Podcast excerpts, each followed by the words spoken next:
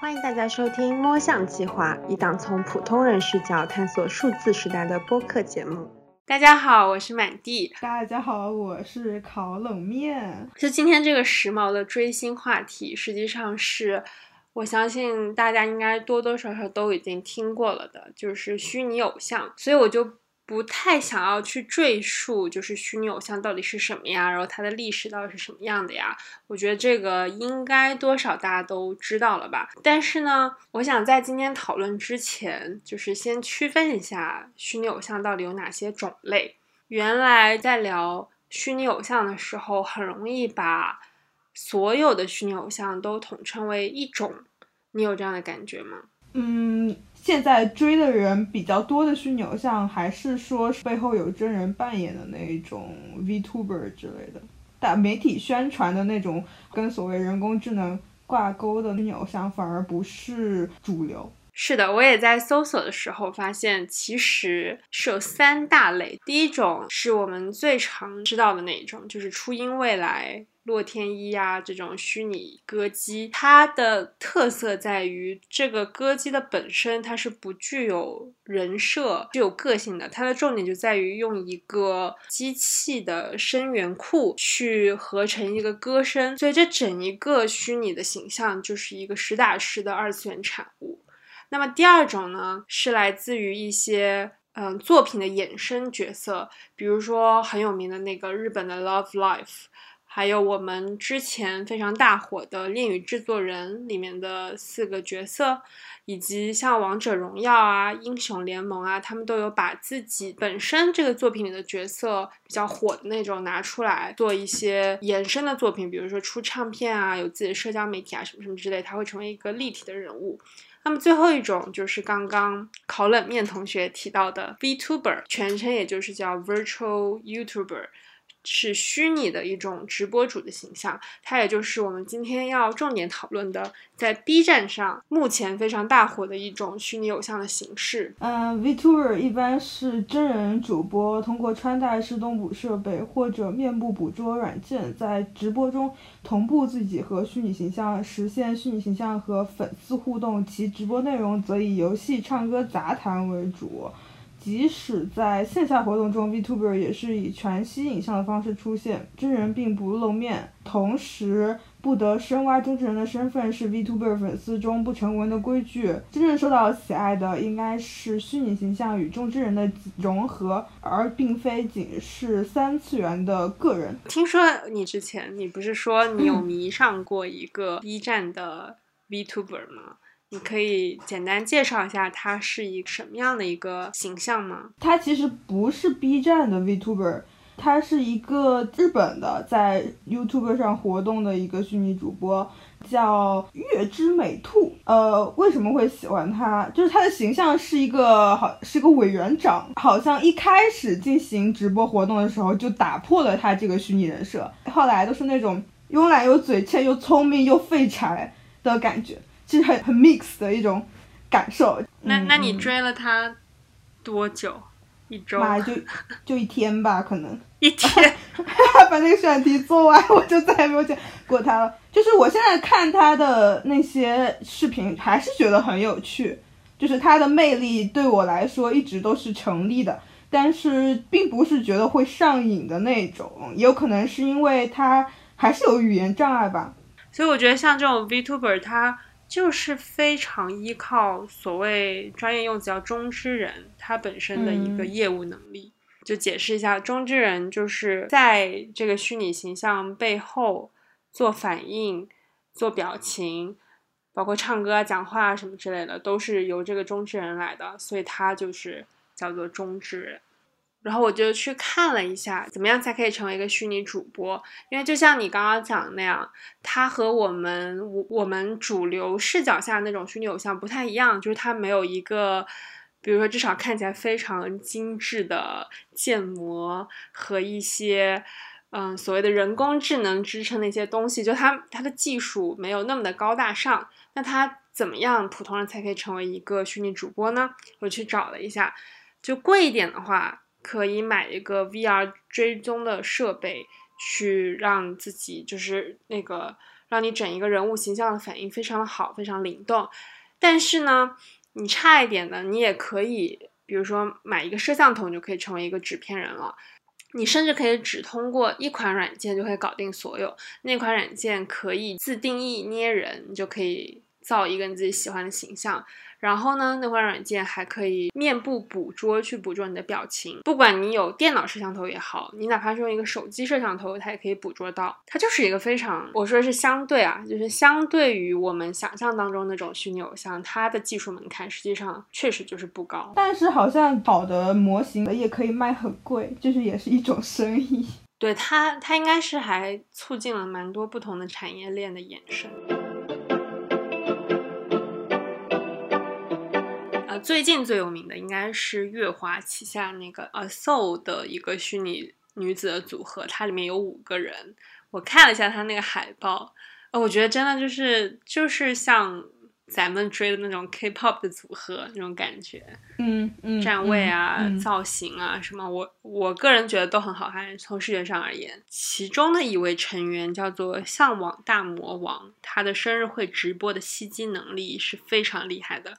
他当晚直播了四个小时，一共吸引了六千九百位平台用户为其充值。以平台折扣价计算，仅这一项的充值金额就大就达到了一百一十三万元。再加上直播间直播的时候，用户送出的各种礼物啊、增值道具啊之类的，截至当晚的零时，这位 UP 主就一共吸金了一百二十五万元。最有趣的就是说，嗯，虽然你单看这个一百二十万元，它可能不算是一个非常出彩的数字，就是和其他那些人气主播而言哈，但是呢，其实这个向往大魔王在 B 站当中的粉丝数也就只有二十四点六万人，和一些在微博上拥有一千两百万的粉丝的那种明星相比，它其实是一个很少的粉丝量。像他这种比例，就说明他的粉丝当中有很大的一块是愿意去给他消费的，嗯，就还蛮厉害的。嗯，有个数据网是网站是他们自己粉丝做的，然后在那个网站上记录的三千多个主虚拟主播里面，至少有一半在就是那个月没有赚到一分钱。虽说他入场的那个成本还。比起当明星或者练习生，他肯定是低的，但是也是要花钱的。所以我觉得大部分的虚拟主播可能要么就是倒贴钱去做，或者他要坚持坚持很久，呃，才能够有一点点收入。但是你说做到头部啊，头部虚拟主播，他能赚多少钱呢？我觉得呃，so 的。投入跟他赚的钱来说，应该还是亏的吧。像他那个运营的钱呀，然后他们那个呃技术的钱，或者是怎么样的，感觉好像也也难说说是很赚。就是之前有有一个有一个报道，他采访过一个全职的虚拟主播，叫。江城 Inari，不知道是不是这么读。然后他的粉丝数其实就是三百多个人，但他据他自己介绍，自己每天会直播十小时，但是出道四个月，他直播的收益也才一千块，所以就是一千块一个月两百五十块，感觉如果要靠这个来来生存的话，肯定是做不到。这种情况感觉是很多直播里都会出现的，不管你是带货也好，你做唱跳也好，你讲笑话也好，感觉不管哪种分类下，它其实都是都都存在这样的人。毕竟直播它本身的入门条件门槛太低了，对。但是我刚刚在讲的时候，我又突然想到说，嗯，虚拟主播它其实用技术解决了直播的另一个门槛，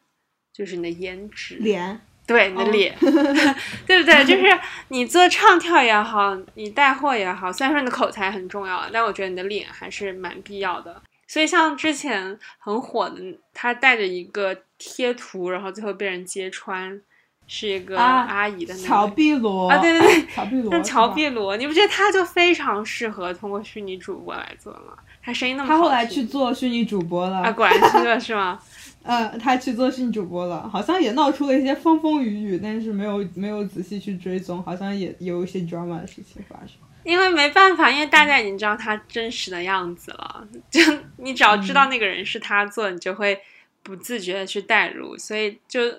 感觉他就是还蛮吃亏的吧，在这一点。从这个意义上来讲，我觉得虚拟主播存在意义还是还是挺有必要的，他给一些人创造了成名发财的机会。没有脸，但是有那叫什么观众缘 的人可以去试试看。对对。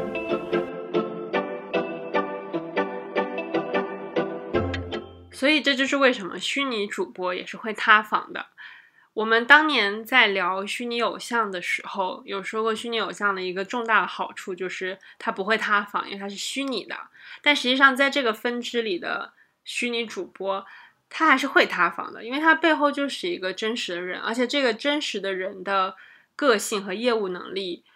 对于他这个角色的存在意义影响是非常大的，所以他是会塌房的。就之前报道里有提到过一个叫做美波七海的虚拟主播，他就被爆出和一些特殊粉丝通宵玩游戏，而这个就引起了其他粉丝的不满。所以他他实际上他这个人设啊，包括你在直播里讲的一些话呀、什么的，他是非常容易影响到你这个虚拟偶像存在的状态的。之前有在 B 站上也很火的一个日本的虚拟，呃，不是日本的，可能就是算是日本公司的一个虚拟主播叫童声可可，是他在直播中把台湾就是算成一个单独的区域或者是国家，然后就引起了一些粉丝的不满嘛，然后最后他其实也是相当于退出中国市场。这个和明星塌房基本上是一模一样，和比如说最近塌的那位男性啊，是谁啊？其实和张哲瀚塌法很像啊，都是当你上升到这种国家的角度的时候，你很难不塌。这个就打破了我之前的想法。我之前就觉得虚拟偶像它存在意义之一就是在于它不会塌房，但如果你你站在这种角度去看，就你也不能说虚拟偶像是不能塌房了，对吧？我还是觉得，如果我要喜欢一个偶像，他的偶像的意义在于，他虽然有他的人设，但是同时他也是一个真人。然后我在他身上投入感情的同时，他也身上也会有我不可控的地方。然后有时候我觉得这种不可控才是最大的魅力，真人的魅力在于不可控。所以我中之人虽然会塌房，但他也不可控啊，所以就是一种两面的感觉。那 那哎，等等，那你这种就是，嗯、中之人干着干着自己出来单干了，然后你也会被中之人那个人本身的魅力所折服。嗯，有可能，有可能吧，但是我也看脸啊，如果他不好看就算了。那那就证明这个虚拟主播还是一个一体化吧，就中之人和他那张皮可能都不能缺少。对，我觉得她那个形象还是很重要的吧。如果她就是给我展现一个真的是一个宅女的形象，然后比如说脸也是很浮肿的，然后黑眼圈也是挂的很低的，那我真的会很沉迷于这个事情吗？我说，那我那我为什么会？我就觉得那种距离感是会消失。我说，如果他脸很浮肿，我的个人感觉是，那但他可以成为我的朋友，就是我的朋友可能大多都是这种类型。觉受到了攻击，好吗？就就是就是我不会去迷恋他，因为我觉得跟我的距离太近了。如果他有那张皮的话，我就觉得跟我隔了一下这样子。那那这个确实，我觉得你这种心态确实解释了一部分人迷恋虚拟主播的心态。他不会像初音未来那种完全失去个性，但是他又有一种距离感，不会像一个真人一样，让你觉得你在生活中遇得到的那种感觉，对吧？我觉得现在有一些大公司也在尝试模糊掉虚拟偶像和真人的边界。这个是我觉得还蛮明显的一个趋势，比如说像，嗯、你听过那个英雄联盟衍生出的那个偶像女子组合吗？呃，不知道哎。K 打，呃，我其实也不知道该怎么念，就是 K，然后一杠 D A，它是一个英雄联盟里面比较厉害的四个角色衍生出来的一个组合。然后这四个角色有自己出歌，有自己的 MV，有自己的 Instagram，他的 Instagram 甚至会。拍一些，比如说这四个角色录音的视频、参加时装秀的视频什么之类的，然后呢，他们在英雄联盟的总决赛的开幕式上，甚至有出来唱过歌。但他这个唱歌很神奇，因为他是一个女走向团体嘛，所以他其实背后是有四个真人在唱的，两个人是韩国女子呃 G IDOL 的成员，另外两个是两名美国女歌手。一般这四个真人是不会出现在他们的 MV 里的，但是在总决赛的现场，四个真人和四个虚拟偶像是有一起出来唱歌的。他的粉丝群体是把这两种存在看得很开的，比如说他们在看这些虚拟偶像的 Instagram 的时候，他不会想到这个背后的人是谁，他会单纯的评论这个角色，然后每一个角色有自己的性格，比如说啊，他怎么能在化妆间这样，什么他这样吃东西好可爱，巴拉巴拉巴拉。但是呢，他在唱歌的时候，但比如说他在唱歌的时候，刘柏辛的粉丝啊，G IDOL 的粉丝啊，他会过来说，哎，他唱好好听啊，怎么怎么样。所以他是一个还蛮神奇的一个共生的状态，两边是互不打扰的。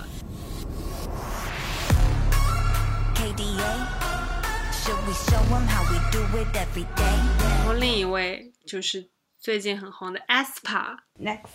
level，这两个组合都是属于打破我对虚拟偶像的嗯传统人，就是我觉得他是有点出圈的，因为像我这种完全不感兴趣的人，也开始觉得哎可以接受这个设定。aespa 它这个组合是什么样？它是嗯韩国最大的娱乐公司 SM 娱乐公司旗下的一个组合。承接了一贯李秀满先生个人对二次元的一些执着。首先，他是四个成员，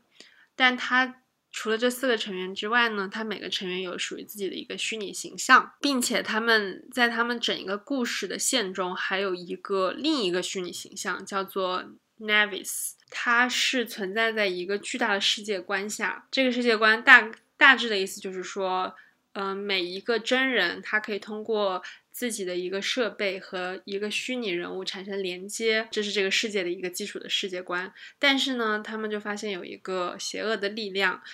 去把他们这个虚拟人物给吞噬了。他们要去拯救这个虚拟人物，他们就要通过一些办法进入到一个另一个世界，那个世界就叫旷野。然后他可以在那个世界里面跟恶魔做一些打斗，然后去解救自己的虚拟人物形象，这是整一个基础的世界观。现在他们一共出了三个 MV 嘛，他们每一个 MV 都是一个故事，就是它像是你追漫威电影一样的。第一部、第二部、第三部，他的 MV 也是第一集、第二集、第三集。我一开始、一开始他在出道之前，我想说啊，为什么一个人要带一个自己的虚拟形象这么累赘？但是现在我居然开始追起来了，因为我觉得他 MV 的故事就很有意思，就是你会想期待说下一次他们剧情会怎么样发展。I'm on the next level. Yeah, 절대적 룰을 지켜. 내 손을 놓지 마라. 결속은 나의 关键它最精妙的，你知道是什么？韩国的那个专辑里不是会有一个小卡，它是粉丝买专辑的一个巨大动力之一。一般小卡就是一张简单的自拍，但是 SM 公司它的小卡是你可以用 AR 把它打开，打开之后你就可以看到虚拟形象和真人形象转变。最妙的就是因为它这一集。 四个人都进入了旷野，所以他每一张专辑里都有一张小卡，是你打用 AR 打开了之后，你是可以进入旷野的，超超神奇！就是哇 就是你读取这个 VR 卡之后，你把它挪到一个空旷的地方，然后它就在你的手机里，就是像就像是时空里面的一个洞一样，然后你可以从这个洞里走进去，你就进入了旷野，你就可以在手机里用不同的角度去观察这个旷野长什么样子。哦，这个玩的还蛮好的，我觉得。之前他那个 XO 不是每个人有个超能力嘛？然后我去看他们以前那些旧的物料的时候，他们觉得很羞耻、很尴尬。那个电台主持人说：“我哦，我知道各位都有一些不同的超能力，怎么样怎么样。”然后每个人都要介绍自己的超能力，然后就那时候我觉得很尬。但是在 aespa 这里的话，它因为那个故事线有有自己的故事，那个虚拟的形象啊，是这套虚拟的东西，它有自己的故事跟世界观，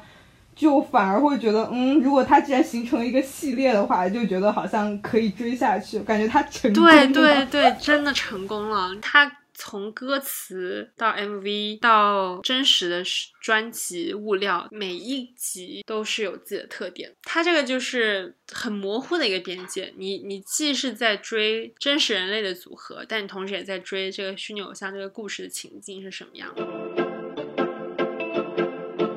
还有一个也是之前很火的《堡垒之夜》那款游戏，它有邀请一些美国非常著名的歌手来自己的游戏里面做演唱会。我有看一些视频，最好的观看效果应该是你戴着 VR 眼镜去看，然后 Ariana Grande 就会站在那里唱歌，但是不是她真人，她是一个虚拟的形象。他们把 Ariana Grande 真人的形象做成了一个虚拟的形象，一个很漂亮的人，扎着很高尾的高马尾的辫子。玩家在那个世界里，你是可以站在他旁边看他唱歌，你可以离远一点。周围飞着很多各种各样的东西啊，什么之类的。这个演唱会非常、嗯非常厉害，他连续举办了五场，包括去年美国著名的说唱歌手 Travis Scott 也在《堡垒之夜》里面举办了一场大型演唱会，当时就吸引了一千万名观玩家前往观看。所以像这种。我觉得也是在模糊虚拟偶像和真人的边界，因为你唱歌的是真人，你追的也是真人，但是你看演唱会的时候，他是一个虚拟的人，你觉得呢？因为我觉得是一种很神奇的景象。你在那个气氛中的时候，你会觉得这是一个真实发生的事情，就是说你真的参加了一个演唱会。就是如果元宇宙真的能打造出来的话，我觉得真人跟虚拟之间的边界会越来越模糊吧。虚拟的会变越来越变得像是真的。我最近看元宇宙的东西，我就有一种感觉，就是游戏越来越像社交网络，可能是下一代的社交网络。现实中的娱乐东西也好，偶像也好，又变得越来越游戏化。所以觉得真人偶像在元宇宙中。不就是虚拟偶像吗？可能虚拟偶像这个东西到后面，它就会对不同的人，它都会打开不同的入口，然后你最终都会抵达这个叫做虚拟偶像的东西。但是每个人的诉求不一样。今天就先聊到这里。其实主要就是弄清了一个虚拟偶像的分支吧，也是我自己长久以来的一个困惑。因为我一直会觉得虚拟偶像它就是一个非常高大上的东西，所以当我读到说 B 站原来有那么多的虚拟偶像的时候，我会觉得很吃惊，想说怎么可能？就在我们讨论虚拟偶像的时候，不是所有的虚拟偶像都用一个非常巨大的制作团队、技术团队去支撑，他们也可能会塌房，也有可能他们们会入不敷出。当然，我觉得很多虚拟偶像，因为它技术投入很大，所以它入不敷出可能是一个非常常态的现象哈。那非常感谢烤冷面同学再次来到我们节目，和我们分享了一下他的一些观察。那我们今天就先聊到这里，谢谢烤冷面，谢谢大家，谢谢。拜拜。